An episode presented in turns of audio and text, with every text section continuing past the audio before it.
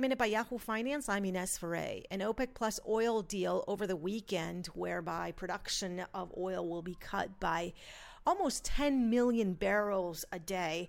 Stock futures, though, are pointing lower this morning. Looking at Amazon, that company is now saying that it has a waiting list for new online grocery customers. The demand for Whole Foods online delivery has skyrocketed.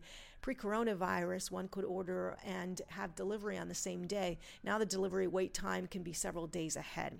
Amazon says new delivery customers must get on a waiting list, and it's also cutting back some of its store hours for Whole Foods to focus on delivery orders. JP Morgan Chase says that it's raising the bar for mortgage standards. Customers wanting a mortgage will now need a credit score of at least 700. Also, will need a down payment of 20%. This reduces the bank's exposure to people who may lose their jobs or the value of their homes go down. The bank has also seen a surge in customers asking for a mortgage refinance, so this move will free up its staff to be able to work on those refinance requests. For more market minute news, head to yahoofinance.com.